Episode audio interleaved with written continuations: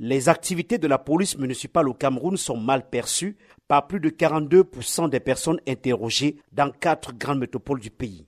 Ces Camerounais imputent à la police municipale des actes de violence, des saisies arbitraires de biens et marchandises, entre autres. Cyril Roland Béchon, directrice exécutive de l'ONG Nouveau Droit de l'Homme, auteur de l'étude. L'étude aussi avait pour vocation de remettre en avant la question de la protection des droits humains et des libertés fondamentales dans l'action n'est-ce pas, des municipalités. Nous avons donc produit un document de politique qui va donc servir euh, à orienter les échanges et les discussions avec les partenaires euh, aussi bien gouvernementaux que partenaires euh, bilatéraux du Cameroun. La police municipale existe au Cameroun depuis 2004 mais le décret présidentiel qui fixe son organisation et son fonctionnement date d'août 2022.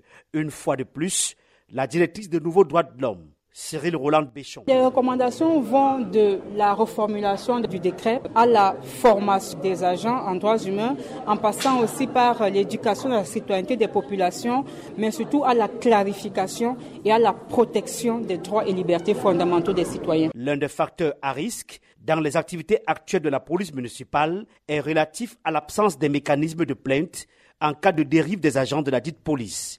Steve Tameton expert en gouvernance. Le plaidoyer donc c'est en faveur de l'instauration de ces mécanismes qui permettent aux citoyens de savoir exactement où ils peuvent s'orienter pour expliquer leurs plaintes et en conséquence bénéficier des avantages liés à leur position de citoyens et d'administrés. Bienvenue au Linga est le coordonnateur des activités de la police municipale à la mairie du 5e arrondissement de Yaoundé l'une des plus principales de la capitale.